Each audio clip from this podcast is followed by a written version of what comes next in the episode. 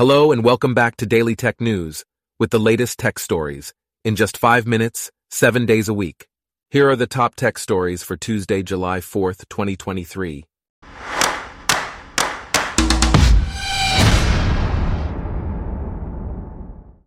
Today's episode is brought to you by Blogcast, your personalized audio feed, available on iPhone and Android.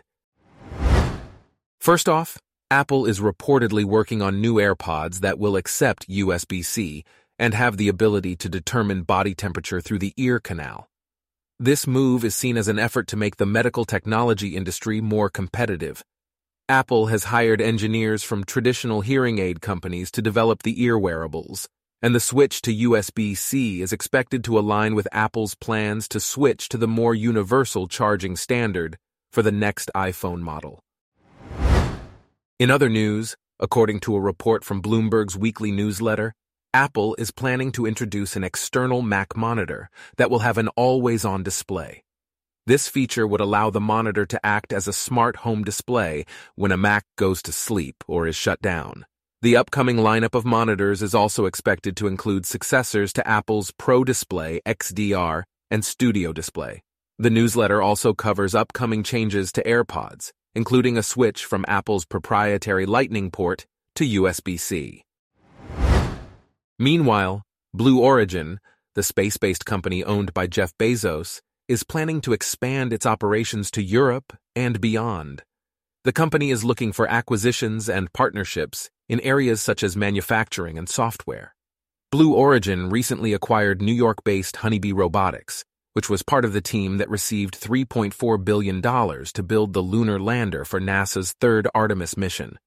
This expansion is seen as a way for Blue Origin to catch up with its biggest competitor, SpaceX. In other news, Gfycat, a popular GIF hosting site, is shutting down as of September 1st. The site was once easier to use than native tools provided by content sites like Facebook or Reddit. The UK's Competition and Markets Authority was concerned that a combination of Meta and Giphy would dominate the GIF marketplace and eliminate access for Meta's competitors. French President Emmanuel Macron has blamed social networks and parents for recent riots in France. Macron is not the first world leader to blame violence on gaming, as the National Rifle Association has also supported this hypothesis. Gaming has been connected to various social ills, including violence, addiction, depression, anxiety, and low self-esteem. The Nothing Phone 2, the new version of the Nothing Phone 1, has been unveiled by YouTuber Marques Brownlee. The design features 32 LED lights on the back, which can be programmed as a progress bar or set a timer. The Nothing Phone 2 is set to be released on July 11th. Valve has announced that its Steam platform will no longer tolerate products that are generated using copyright infringing AI content. This decision is a defensive posture designed to protect against any unforeseen legal developments in the AI industry. The Free Speech Coalition has backed Pornhub in its fight against state age verification laws. These laws require adult websites to verify user ages, but Pornhub argues that device-based age verification is a safer solution. The FSC has launched a website, Defend Online Privacy, to help users access content without government interference.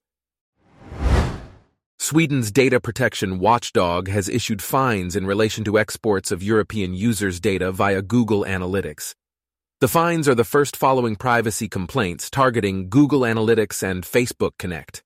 The watchdog found that supplementary measures applied by Google to European users' data sent to the United States were insufficient to raise the level of protection to the required legal standard.